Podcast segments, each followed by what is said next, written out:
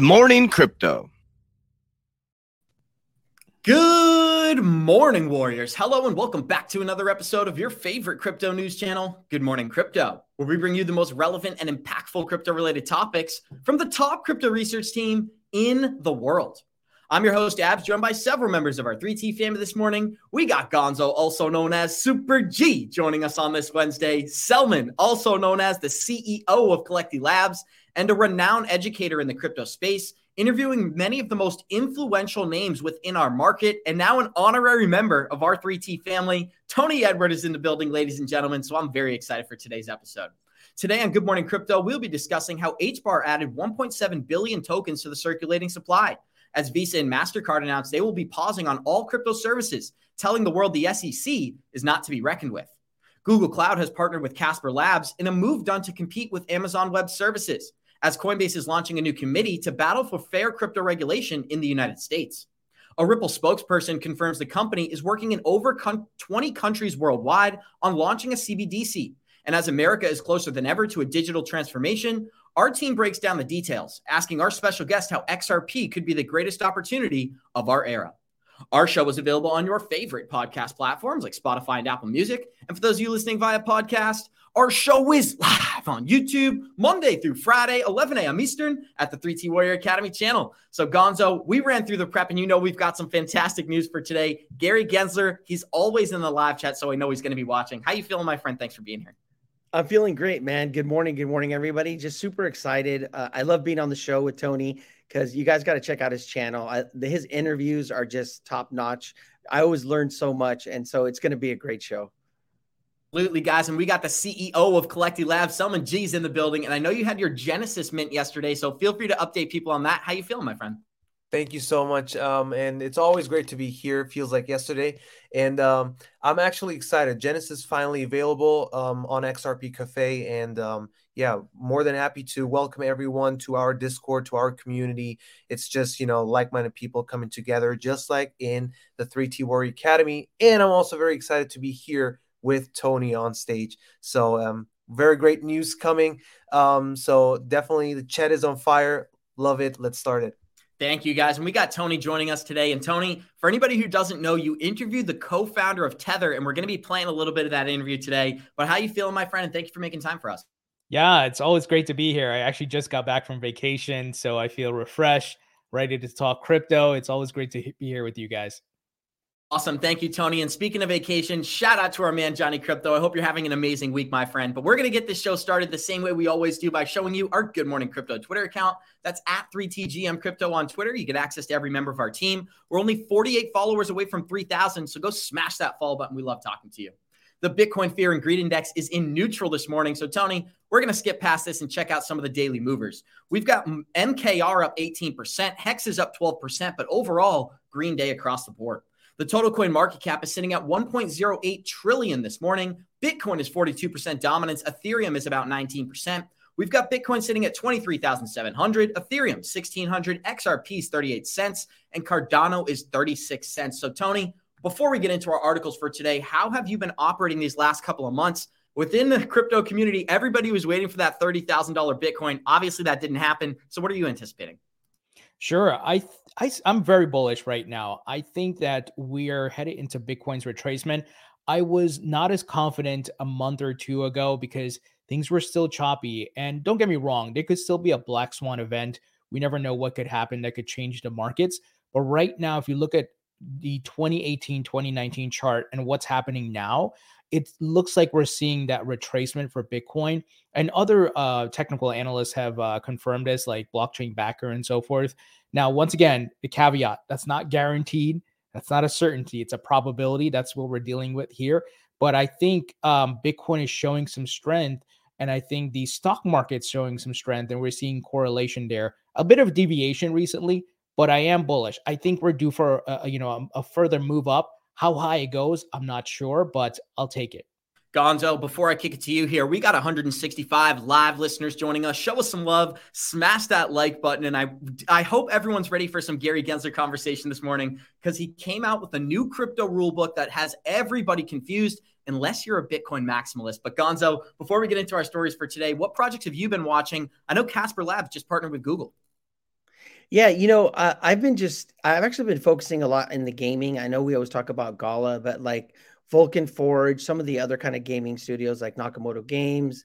There's another like kind of metaverse play called Red Fox. So just kind of looking at the gaming ones, doing a little bit of DCA.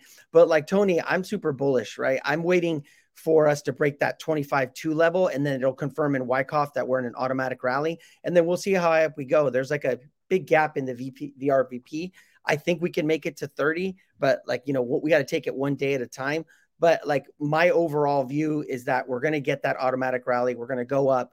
And then when we hit the eclipses, we'll roll back over and then come back down. And then we just don't know when we retest the lows. Are we going to just go above the lows? Are we going to match the lows? Or are we going to make new lows? We'll have to wait to see what happens. But that's what absolutely, guys. And the big news of yesterday, Gonzo, was the fact that Hedera released 1.7 billion tokens back into the circulating supply. And everybody was waiting for that price dump, Tony. So I think it could come a couple days down the line. But Selman, we covered an interesting article yesterday talking about how Sony was rumored to be working with HBAR on launching NFTs on the PlayStation platform. So I'd like to hear are you excited about what HBAR is doing, or does this token dump make you skeptical? No, actually not. Like, um, obviously there are different projects where a like a massive inflation rate can really um, turn into a big selling pressure event, right? But with HBAR, I even if that's the case, even if we see a price volatility there, uh, I'm, I'm, looking at the fundamentals. I'm looking at the utility, right? And so when I see what HBAR and the, the leadership team is doing, um, it's it's going to be a short term event where you see selling pressure if it happens. Um, but after all, I believe in the long run um, success of this project. Be, uh, I mean, the chain because of the leadership team and the community. I see on Twitter everybody's a huge HBAR fan, so that makes me bullish on HBAR. And um, another interesting thing is um, we need to also do research on whether Sony has wanted to partner with HBAR because they really enjoy and uh, love what HBAR is building, um, or is it uh, more like a paid partnership? Because many projects that work with Polygon, we know that Polygon paid them to work with them. So interesting thing, but overall, it's great marketing. When you see Sony joining the space, it's going to be great marketing for Hedera Hashgraph and for uh, anyone who's holding HBAR uh, that that's actually what we want, right? And Tony, we covered another article yesterday talking about how Netflix has made an abundance of bad moves over the last 24 months. But one positive thing the company could be doing is working with HBAR on integrating ownership into the platform. And we showed our listeners a video yesterday. So, how do you feel about HBAR in particular? And does the $1.7 billion dump, does that make you nervous? No, so similar to uh, Selman's uh, um, comments, uh, I'm not bear, you know, maybe in the short term, a little bit bearish, you know, for that event. However, long term, I am bullish just because of the different partnerships and the folks who are working with uh, Hedera.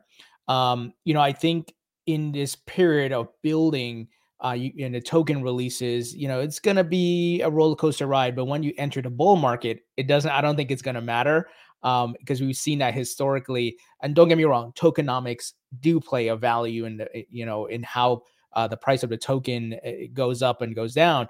But I think come bull market, you know, the rising tide lifts all boats. So I'm bullish on HBAR long term.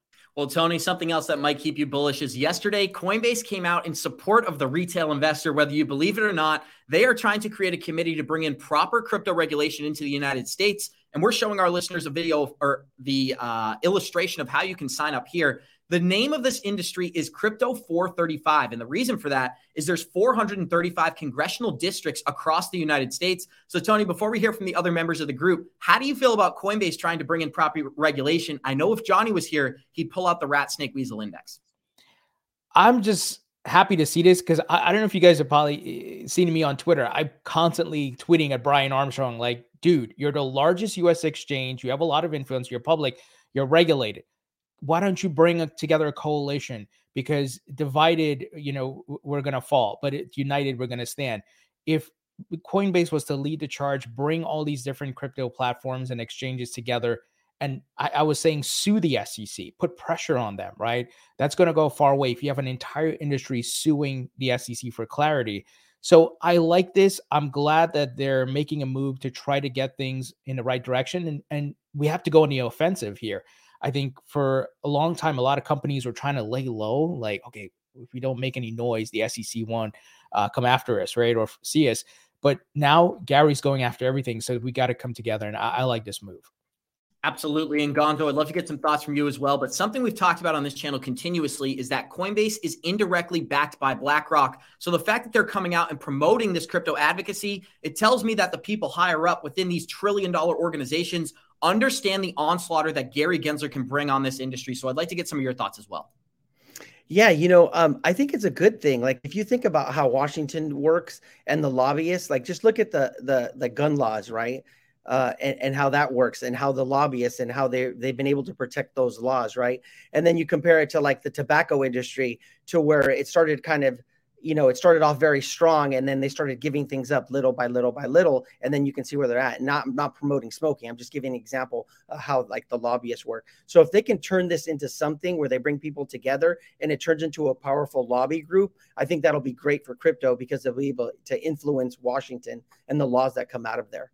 Tony, it's always a little bit weird when you're getting interviewed by somebody and they play a video of yourself. So I'm going to play this for you here. Hopefully, you're not a little self conscious. We're going to let this short clip play of you interviewing the co founder of Tether because it's a great interview, my friend.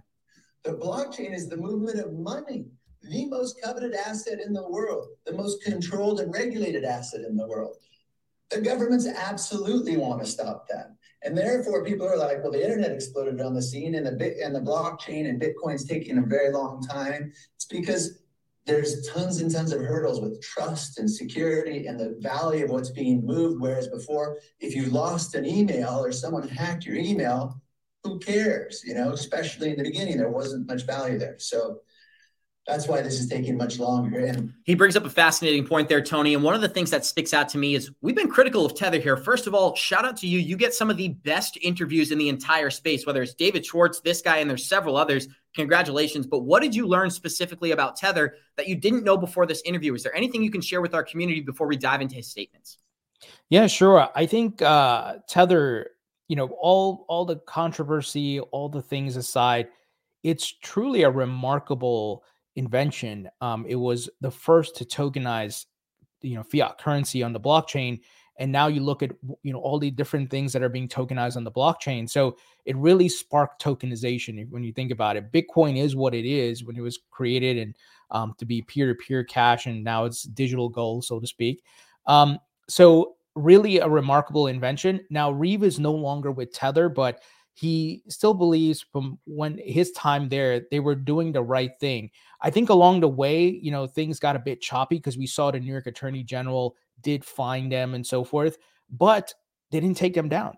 They didn't ban them. And I think you have to look at that. If if if they got investigated by a regulator, which just took down BUSD, right, and Paxos, why didn't they stop Tether?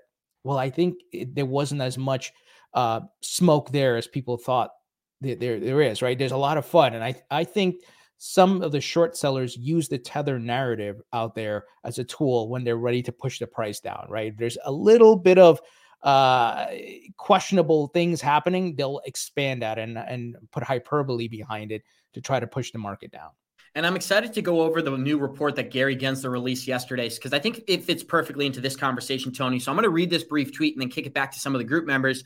Yesterday, SEC chairman gave an interview with New York City Magazine and basically outed himself on how he sees the crypto market. He said every other everything other than Bitcoin is an unregistered security. You can find a website, you can find a group of entrepreneurs, and they might set up their legal entities in a tax haven offshore. They might even have a foundation. They might get a lawyer to try to arbitrage and make it hard for, th- for them to be qualified in any jurisdiction. That is a mouthful right there. But in other words, they are behind it. These cryptocurrencies are using a variety of complex and legally opaque mechanisms, but at the most basic level, they're trying to promote their po- their tokens and entice investors to invest in these projects. I think he makes some good points there, but I think there needs to be an update in the regulatory framework. He's referencing the Howey test here. Does that mean oranges are also securities, Tony?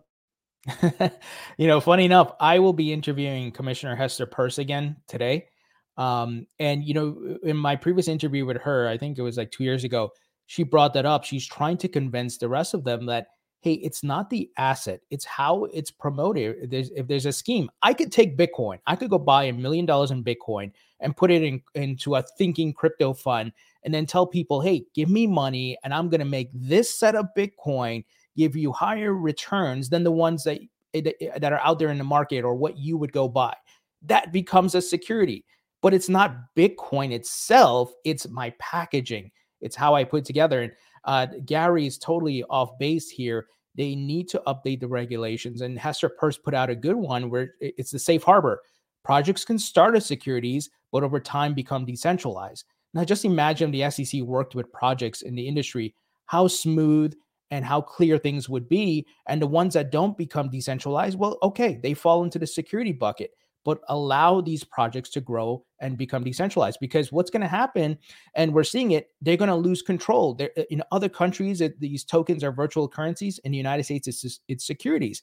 And these tokens exist on blockchains that are globally distributed. It's a mess. So Gary is just totally off base here.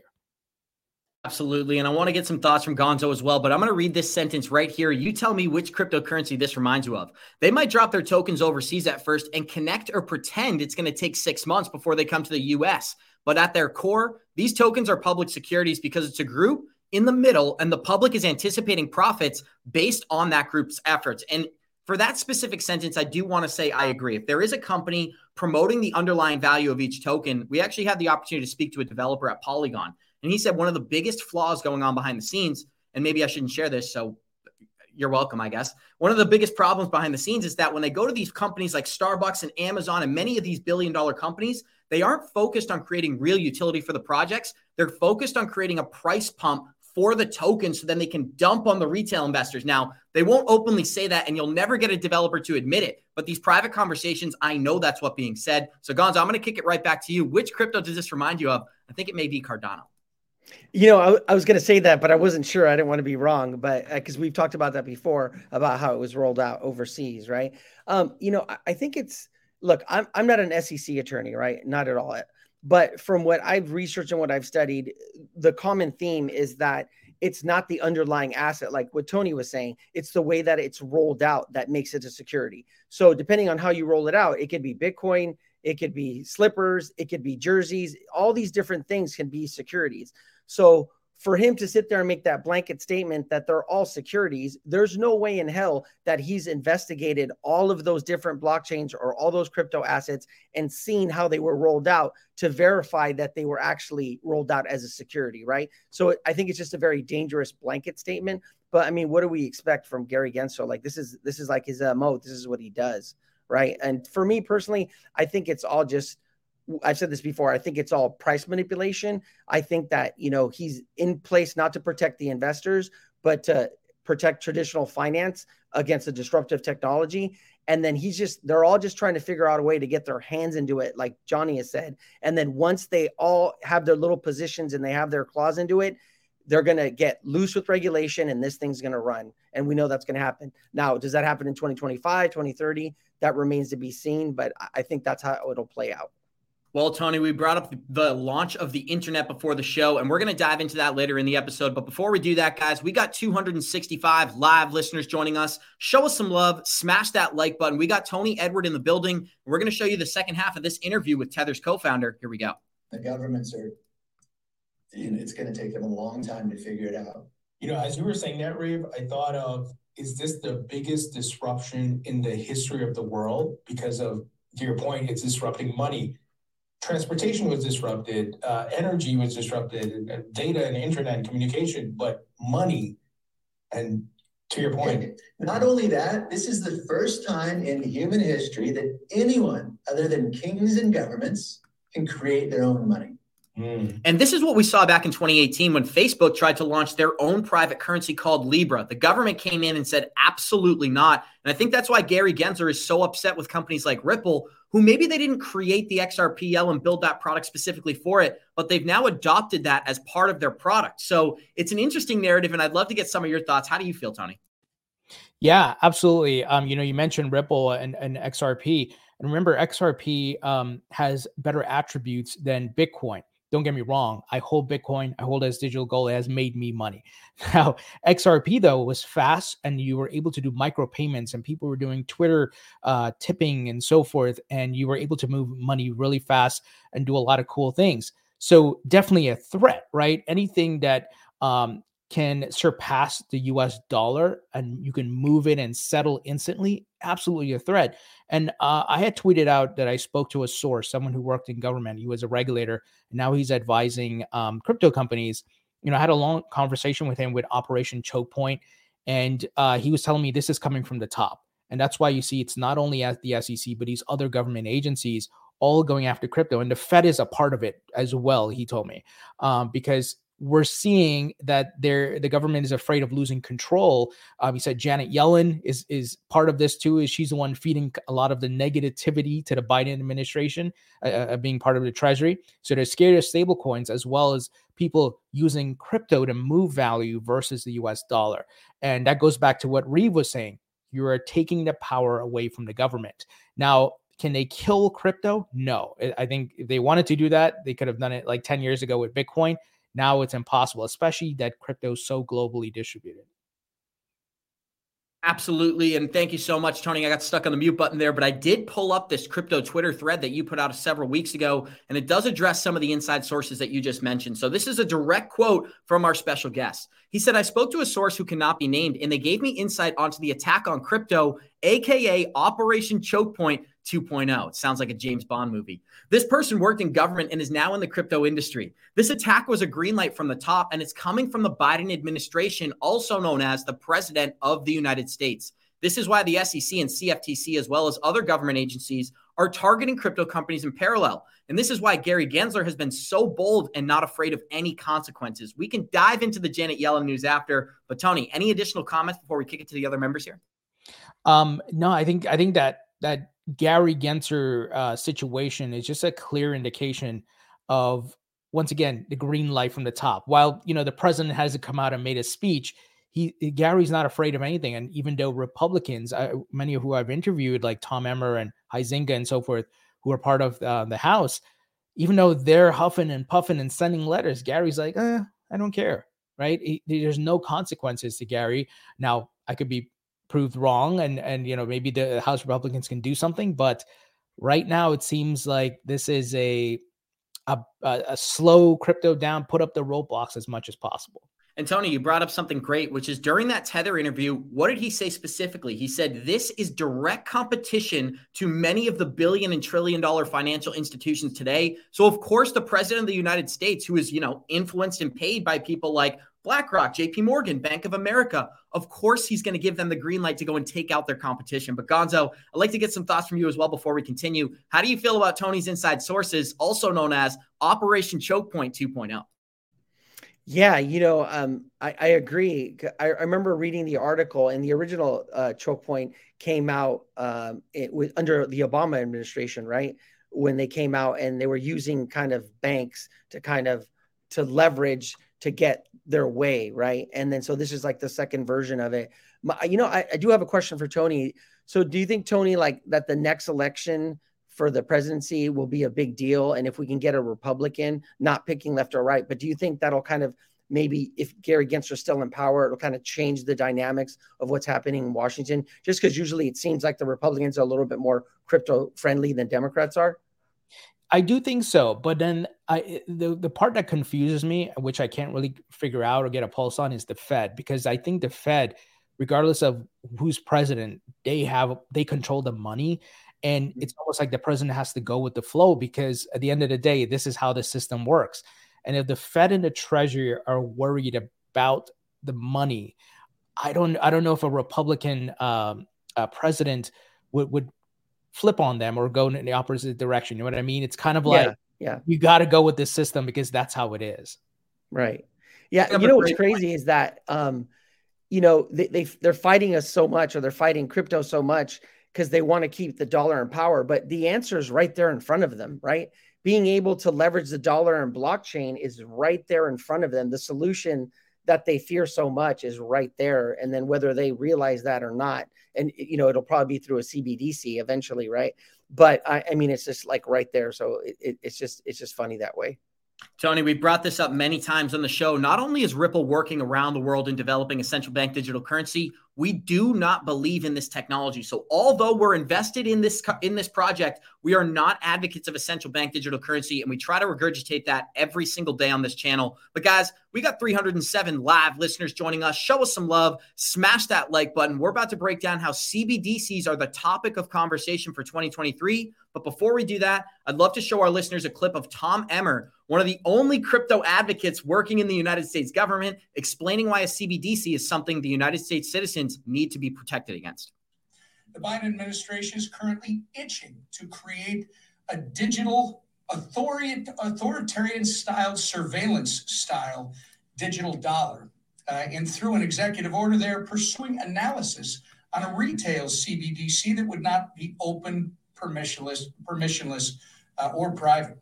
In fact, it would be ridden with significant risk to Americans' privacy, security, financial inclusion, and a whole lot more. Well, I'm going to pause it right there, Tony, because when I listened to the Bank of England speak just yesterday, they told me a central bank digital currency would enhance privacy. So, what's going on here? And then we'll talk about it more.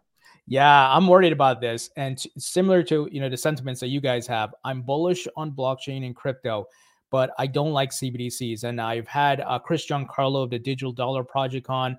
I've talked to Tom Emmer as well, and I'm trying to get him back on, but he's so busy now.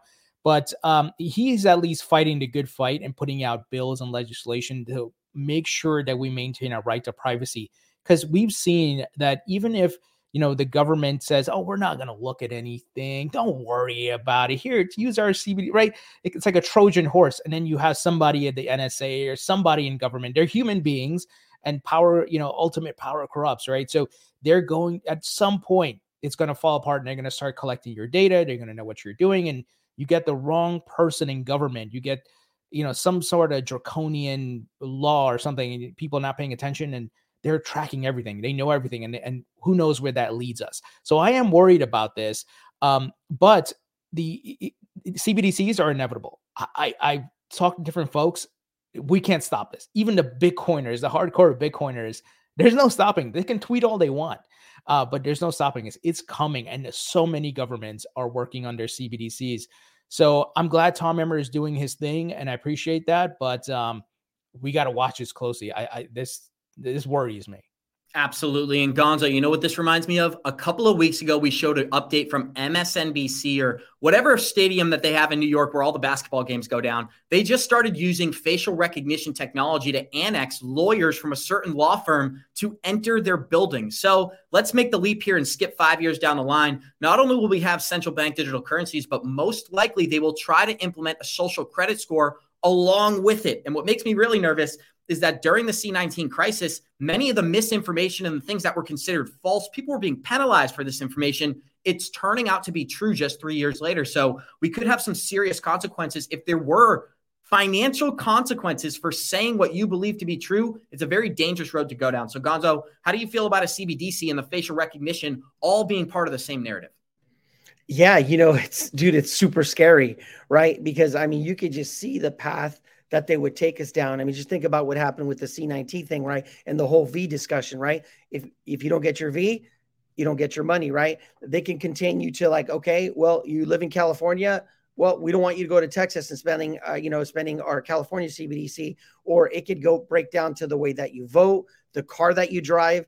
We can get really crazy with like your carbon emissions. You have too many carbon emissions, and and what's sad is that for most people that don't really understand, they're just going to like look at it as free money. Like the government's going to come in and say, "Hey, look, don't use your cash. If you use our CBDC, we'll give you an extra hundred dollars, or we'll give you an extra twenty five percent." Right? And so they'll lay it out as if it's the greatest thing since sliced bread.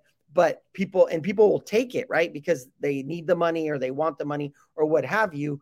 Um, and then you know we'll all pay for it later. So yeah, dude, it's super scary. So like Tony said, I'm glad that you have some people in Washington that are realizing this and that are speaking up because while we think that CBDCs are unavoidable, maybe they can do something to not slow them down, but to tweak them just a little bit so that it kind of helps us out and we do get some privacy. Another problem I see is imagine there is a big conflict between Russia and the US, right? So, uh, about Ukraine. And imagine you're a business owner and you have people over there in Russia that work for you. And um, and basically they could come up with a uh, with a law saying uh, we're not allowing you guys, our citizens, to uh, trade or exchange anything, goods and services with um, Russia. Uh, imagine when you have CBDCs, you can't transfer money anymore. It's it's not possible. That would be one thing. Uh, the government intervention could really kill our freedom in this space. Or you know, in Europe, in Germany, just started. Basically, you can't anymore you can just go and, and purchase something with cash that is over uh, $10,000. You need to um, do it uh, with with a bank transfer. You can't pay in cash anymore. So that is messed up, and that literally tells us that um, CBDCs are, are coming, and it's going to be uh, whether you like it or not, they will control us, and this is why we need more uh, more voices in this space, not just coming from the crypto space. It has to come from all sectors, right?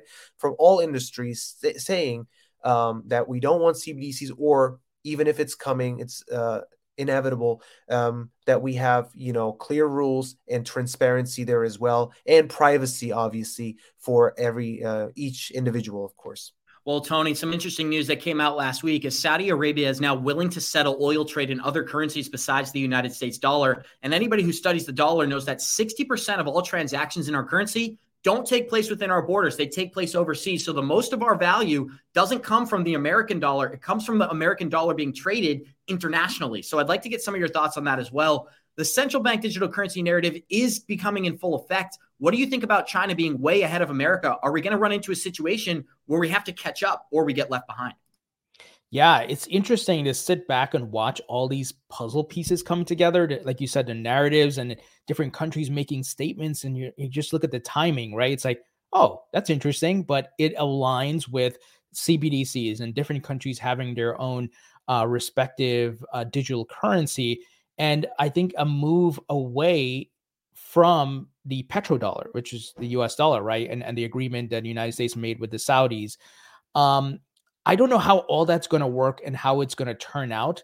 Um, I think the US dollar will still have some huge dominance, but it won't be as it was for the past 40, 50 years or whatever it may be. Um, and we'll see how the dynamic plays out with which CBDCs uh, or uh, become the more authoritative or dominant, right? To your point, China is trying to inject a digital yuan in different economies. Like they're going to different countries in Africa, doing a lot of infrastructure build there. They're trying to inject it there as well. Um, you know, th- there's also the political squeezing that's happening these geo macro political battles you know with money and trade and so forth so i feel like the us has some levers to pull to slow it down but it's you know it's of course hard to tell how things are going to play out but um it's kind of crazy when you think about it. I, sometimes I, I'm, I'm in the shower and I'm thinking like, how is this all going to end up? Right? Where's all these puzzle pieces going to come together? It's it's pretty interesting, and and, and uh, I almost want to have like a whiteboard where I'm mapping out. You know that meme with the guy from um, what's the movie where you're connecting all the dots? Yeah, I know what you're talking about. With all the red string, you're gonna have all the red strings stick, you know, sticking out, connecting the dots. Yeah. I look forward to the day, Tony, because hopefully you can solve the mystery as to what's going on. And we're gonna show you an update from the mainstream news here as Bloomberg is talking about central bank digital currencies. And I just want to say this before we start the video. Coach JV always references the programming of the masses by exposing them to the stuff, even if it's through a negative narrative. So just because they're criticizing CBDCs doesn't mean they're not getting the, the public ready to roll this technology out. We're going to let the short clip play and go back to the group here. Here we go. How concerning is that from a security perspective, given your background on that and on counterterrorism and some of these other issues? You have special insight into this. Yes, and I think the, the the backdrop to this is that there's really a geopolitical context to all of this, and we have to make sure that we're not losing the forest for the trees. The geopolitical backdrop is that around the world, there is now, I don't know if it's a race, but there's certainly a march towards finding alternative ways for new digital financial infrastructure. Basically, how to do cross border transactions uh, in a way where you're not relying the same way on traditional banking infrastructure. That's happening, whether we want to like it or not. And it's not just China. Uh, of course, China has its project, but other countries in the EU, the UK, Japan, uh, other parts of East Asia are all trying to figure out a way to innovate with payments. Now. Now we can do this through the private sector, or we can do this through the public sector. And I'd like to get some of your thoughts, Tony, because we know that digital narrative was set out to move away from centralized entities. But what is everyone getting excited about right now? JP Morgan, Chase, Bank of America are all going to start custodying crypto and centralizing this industry. So, although the investors that are in today may make a ton of money over the next two or three years, it's going to move us out of this decentralized narrative if most of the Bitcoin or most of the Ethereum is held by these trillion dollar institutions. So, I'd like to get some of your thoughts and then we'll dive into some XRP news. Yeah, sure. So, I, I think it was Tom Emmer that I had spoken to. We were talking about uh, the CBDCs and how they would be distributed, or it was possibly Chris Giancarlo of the Digital Dollar Project. I can't remember which one.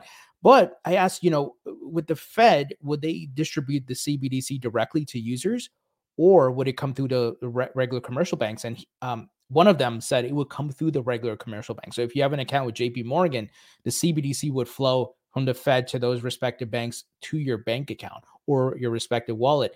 Uh, this way, uh, and I think Tom Emmer was the one who put out a bill saying we don't want the Fed issuing wallets for CBDCs. So the likes of JP Morgan and all these guys are on board. And uh, you, as you can imagine, they're also trying to lobby to slow down crypto, to stop the ripples, to stop uh, the stablecoin issuers, right? And, and, you look at JP Morgan, they issued their own stablecoin. Now it's private, it's within their ecosystem called JPM Coin. Uh, but they recognize the disruption, and that's why they've been building and, and investing, but at the same time trying to slow down the free market, right, by lobbying.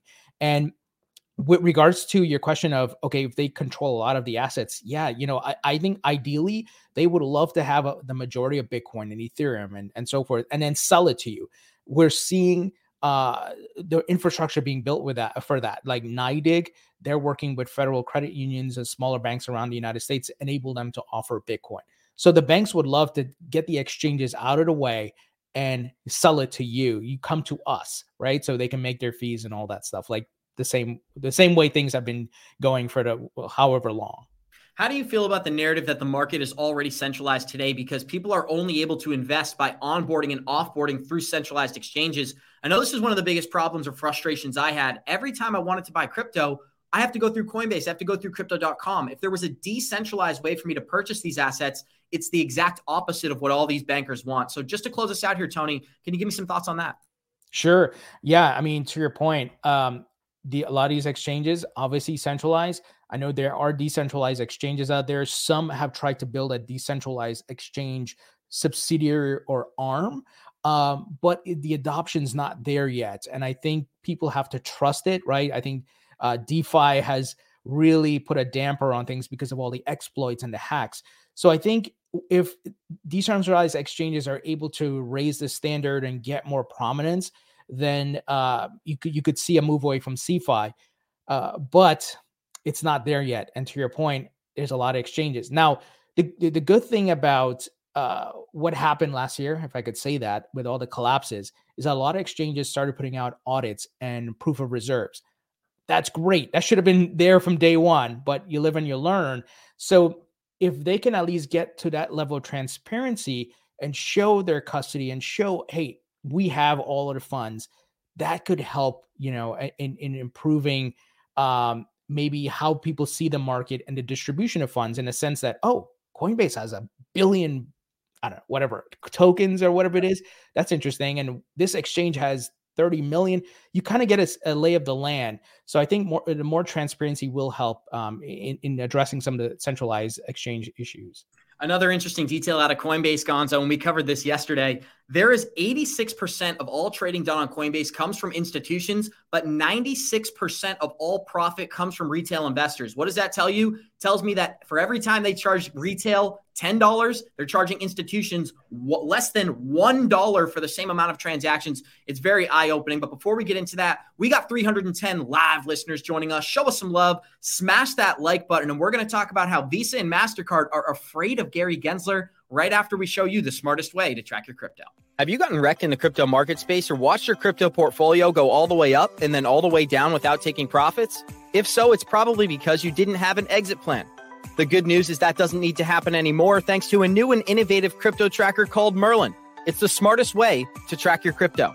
Merlin brings all your coins into one place so you can see all your assets across the different exchanges on one screen.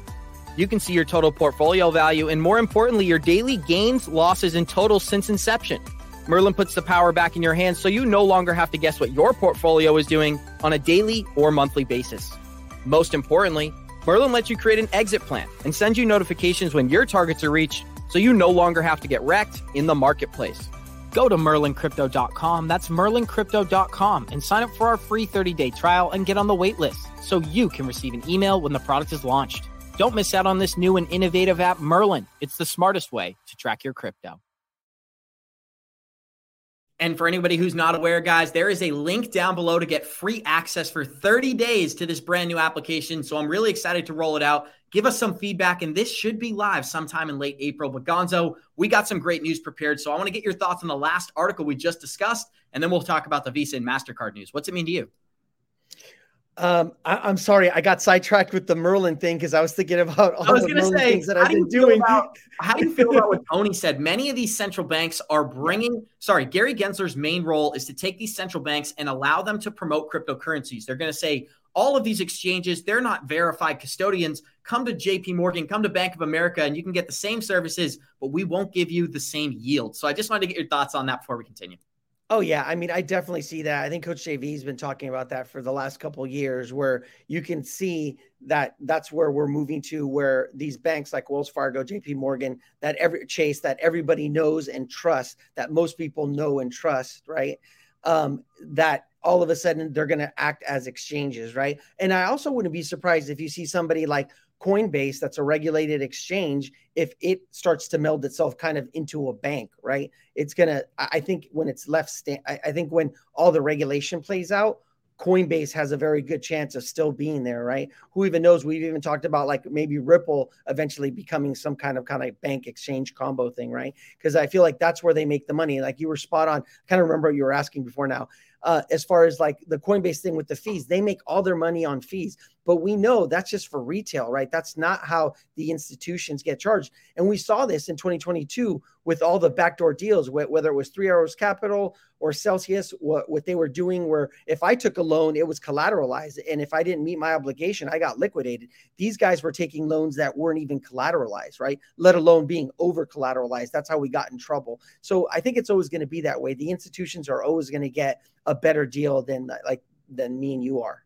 You're spot on, Gonzo. And check out this new update we got from Visa and MasterCard yesterday. As everyone is shaking in their boots because of the tirade on crypto, Visa and MasterCard seem to be thinking this is inevitable and these projects are set to succeed. So Visa and MasterCard paused the crypto push in the wake of an industry meltdown as the US payments giants Visa and MasterCard are slamming the brakes on plans to forge new partnerships with crypto firms after a string of high profile collapses shook the entire industry. The crypto industry saw stunning reversal from the fortunes made in 2022 as many projects such as FTX and BlockFi collapsed to zero. Both Visa and MasterCard have decided to push back on the launch of certain products in related to crypto until the market conditions and regulatory environment improve. What they're basically saying there is they don't want to get sued by Gary Gensler for promoting unregistered securities. Recent high profile failures in the crypto sector are an important reminder that we have a long way to go before crypto becomes part of mainstream payments, said Visa, but this does not change the way the company is strategizing for the long term. MasterCard also commented and said, Our efforts are continued to focus on the underlying technology and how that can be applied to help address certain pain points and build more efficient payment systems. So, Tony, I'd like to get some of your thoughts. Is this indirectly them being afraid of Gary Gensler, or what's going on here? Yeah, I think that's absolutely it. Um, there's a lot of uncertainty and fear in the air uh, right now in the industry because we don't know who's going to get hit next, right? Uh, we just saw Kraken, Paxos, and Paxos was regulated. It's it's unbelievable what happened with that situation, and so was Kraken, of course. Um, so these companies, I think they're they're going to keep building um, on the inside, on the internal, but they're not really going to uh, probably put out you know things that may put them at risk, especially just where it's not just the SEC. You have all these other agencies um, on the hunt right now to slow down crypto. And the last thing they want, you know, to, to is to get dinged. They got to make sure they mitigate as much risk as possible. But they are building. I, have spoken to some folks. I know folks at Visa and so forth. They're building and they're hiring. When they will re- release and make their announcements, that's where the legal team and the risk team, everybody's planning. Okay, uh this Paxos stuff, this Kraken stuff, let's hold off, right? Let's hold off until maybe there's something that comes out of Congress or the SEC backs off and we don't hear much from them.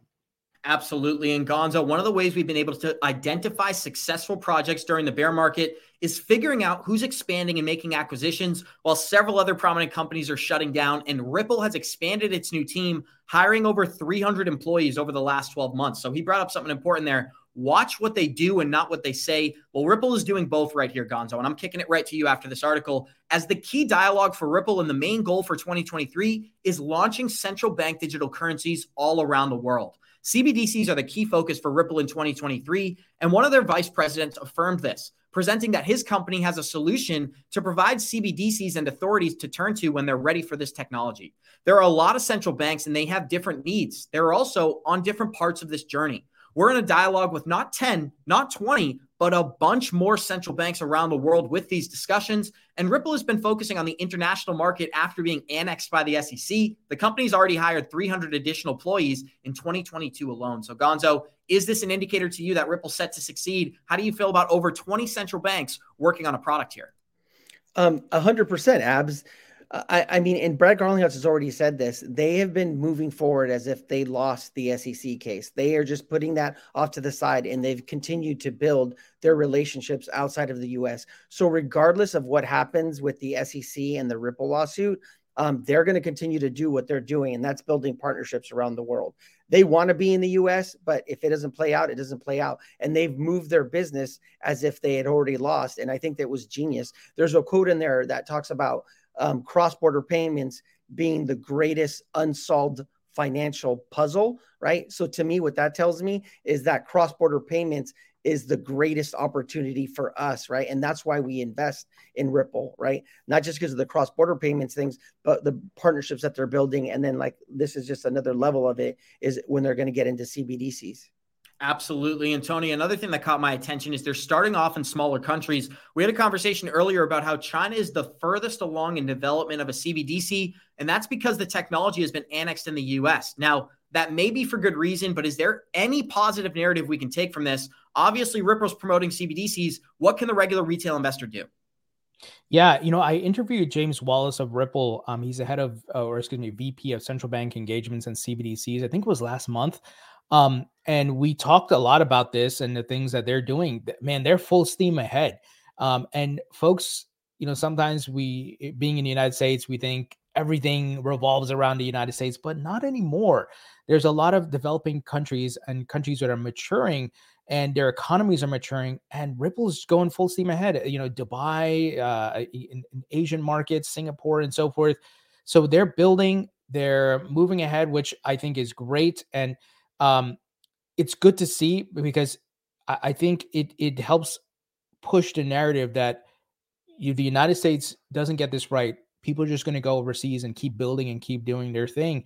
The world is bigger than just the United States. Um, uh, yes, we have the largest capital markets, but things are still moving ahead overseas.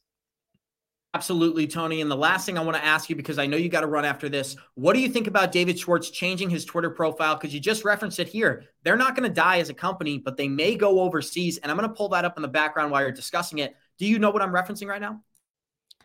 I think so. I've been on vacation okay. for the past uh, week. So sorry to put you on the spot. Just give me about 30 seconds here. So what happened is the Ripple CTO David Schwartz changed the header on his Twitter account to say that when a company tries to make innovation, they never realized the battle that could have been fought, and now they're on the brink of failure versus survival. And I think what he was hinting at is if they can't succeed in the United States, there's plenty of other countries that they can migrate to and operate legally. So while I pull that up, what are some of your thoughts, Tony? Um, you know, I'm not sure why David David does some interesting things on Twitter. Sometimes he tweets and says things, but um, in in the gist of what that a statement says. So I, I can actually, Tony, let me just read it so I clarify. I'm not sure if I explained it perfectly. That's why. Mm-hmm. So David actually tweeted out, he said, when a scrappy financial startup takes on a web of corruption and betrayal to bring mm-hmm. instant payment to the masses, they learn the cost of disrupting the status quo is higher than they could have ever imagined, forcing them to decide between their vision and survival. And so what I think he's hinting at here is not the survival of Ripple, but the survival of these products in the United States. So I'd like to get some of your thoughts on that. Oh yeah, yeah, for sure. So it kind of goes back to what Reeve was saying, right? Uh, a financial startup uh, trying to disrupt money and the movement of money and settlement. So you're disrupting the status quo and these whales, these gorillas, the 800 pound gorillas in the room, JP Morgans and so forth. which have controlled that system for so long. Um, they have been tied to the Fed, uh, the debt based system of the US dollar. There's so many things at play here in that disruption. So it's a, a very hard battle. Uh, but as we've seen, man, the, the, the candle makers could try to lobby against the eh, light bulb makers and the electric electricity companies. The horse and buggy could have tried to lobby against the automobile. It, they may slow things down. It may cause a lot of dis, uh, pain and confusion, but they can't stop it. And um, the great thing about this technology, it's no longer you. You don't need the United States or what's happening in the United States for it to grow and expand and to build. You can go to other countries because the internet is the the ultimate level playing field, right? As long as there's internet connection, you can build on it and blockchain is on the internet. It's layer it's a layer 2 if you want to call it that of the internet. Uh, so the US if if they really push back on this, they're fighting a losing battle. Ultimately, they will lose. But I hope they get it right. I live in the United States. I hope they get it right. I hope this is just the incumbents fighting us. We're in that uh, fight you phase, right? Before you win. So I'm I'm hoping to get it right, but it's no longer you know being within the United States border to to build and do something right. You can go do this in other countries. Last statement of the show, Tony. Here is every single crypto besides Bitcoin an unregistered security? Yes or no? No, I mean uh, it, it's right. It's it, it, it's like it depends. It's situational because there are some projects that are securities. This goes back to Hester Peirce's logical, reasonable guidelines. This is different from orange grows. This is different from uh, some, uh, you know, plantation down in Florida, whatever you want to call it. You have to work with these projects. You have to bring them in and and don't, you know, do the mob shakedown that Gary's been doing. Come in, talk to us while you're taking notes to try to squeeze them, right? uh, you got to, to, to to figure this out and get it right. Bring the projects in, give them a timeline to decentralize. If they don't hit it, then they're securities. If they hit it, then they they're free. They're good. They keep building and they can do the monthly reporting, the quarterly reporting. It's so simple, but like I said, it goes back to you're disrupting money, so the incumbents are fighting. Absolutely, guys. And we got 333 live listeners joining us. Show us some love, smash that like button. And I want to say thank you to Tony for making time for us this morning. I always learn when I have you on the show, and I'm always watching your interviews. So just know that, my friend. Thank you for being here. Look forward to collaborating soon. Thank you. Yeah, thanks, Tony. Awesome, guys. And we got about five minutes left here. So, Gonzo, we're going to talk about something which is very important. And let me just find this article here because over 66 million Americans currently own crypto. And Gary Gensler's doing his best to protect them. But what did we get an announcement about just yesterday? Google Cloud is going to be working with a smaller project called Casper Labs and growing a portfolio of Web3 partnerships. And the main thing I took away from this is they are trying to compete with Amazon Web Services. So, Gonzo, I'm looking forward to talking about this.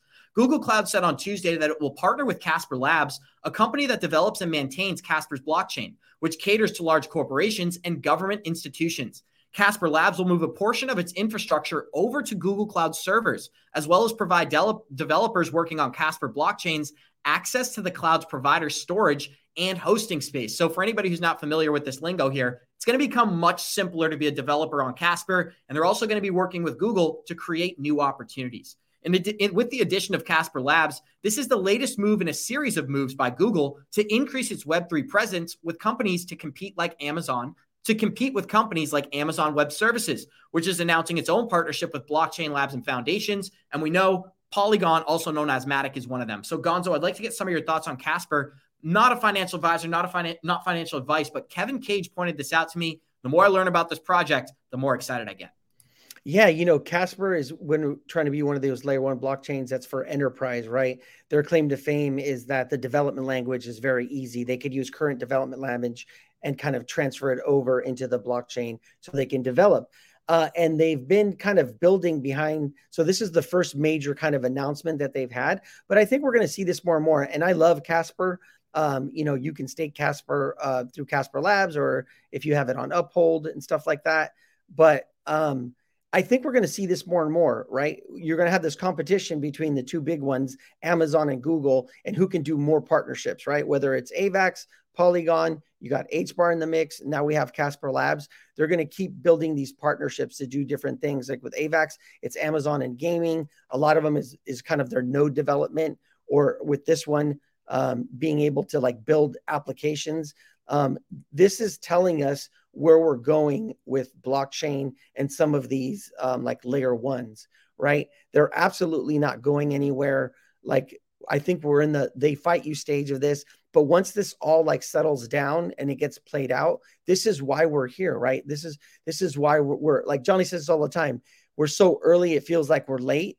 And so these are the partnerships that we want to see, and we want to see this continue to build, right? All these different use cases for these different blockchains, and then we're gonna we're gonna invest accordingly, and then we'll see at the end who wins the race, right? Or who I think it's going to be multiple, but that's why we're here. And it shows so, that it shows that many of these institutions are yet to start competing in Web3. This is the first, I don't know if I would say competition, but something along the lines of a competition we've seen between Google and Amazon to roll out Web3 products. And guess what? It's only 2023. So, Selman, why don't you close us out? And then I have another article prepared. Yeah. So it's unfortunate, of course, to see Casper Labs uh, had a very, I would say, not a great start, right? It was right at the peak of the bull market, and then uh, at like during summer it crashed, and then ever since we've never seen a uh, bull run for this one. But it excites me the most to see these projects that had a massive selling pressure right after launch that they have a chance to see a great bull run because we've never seen all-time highs for them. So this is why, you know, I believe Casper Labs will see some uh, great performance, especially with these great partnerships and the utility that it provides. Even without these partnerships, I believe in Casper Labs and I believe in the in the team. So um, it, it looks like okay, the next bull market, Casper is going to take over.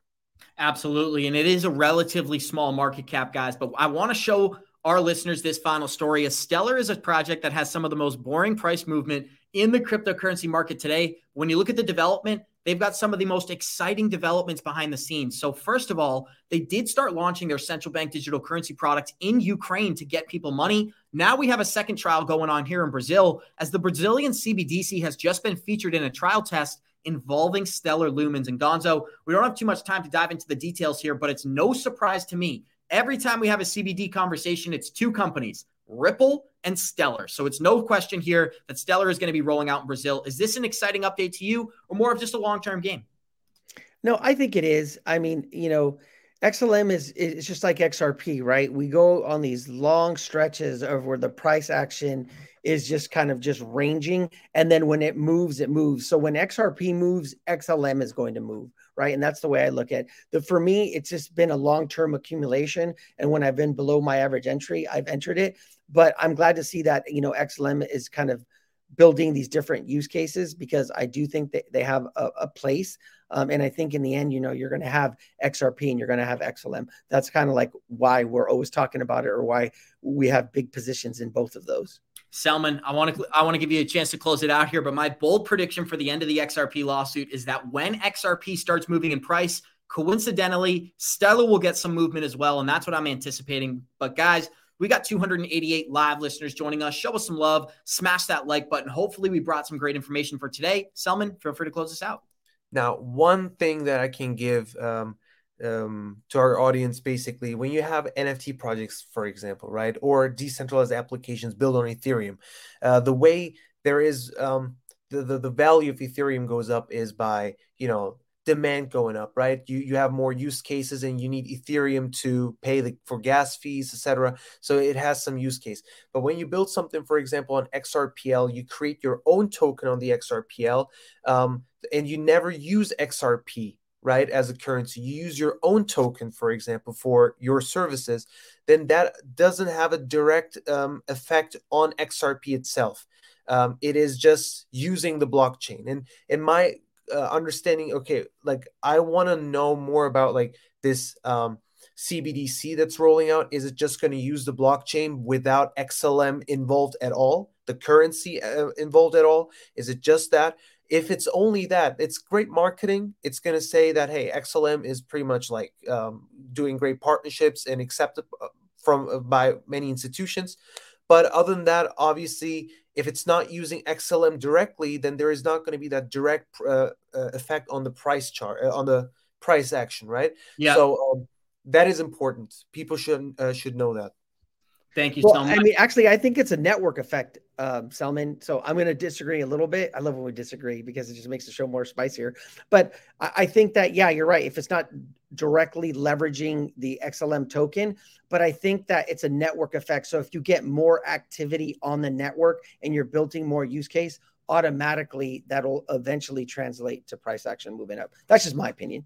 Absolutely, Gonzo. And just as, as a reminder to close the show out, there's only one currency that has passed Ethereum in the past. And I know Gonzo and Selman know this, but guys, that would be XRP. So keep that in mind. History doesn't repeat, but it often rhymes. We got 285 live listeners joining us. Show us some love. Smash that like button. We'll see you guys in 23 hours. And like we always say, Warriors, ah, get shit together, baby. Thanks for joining us.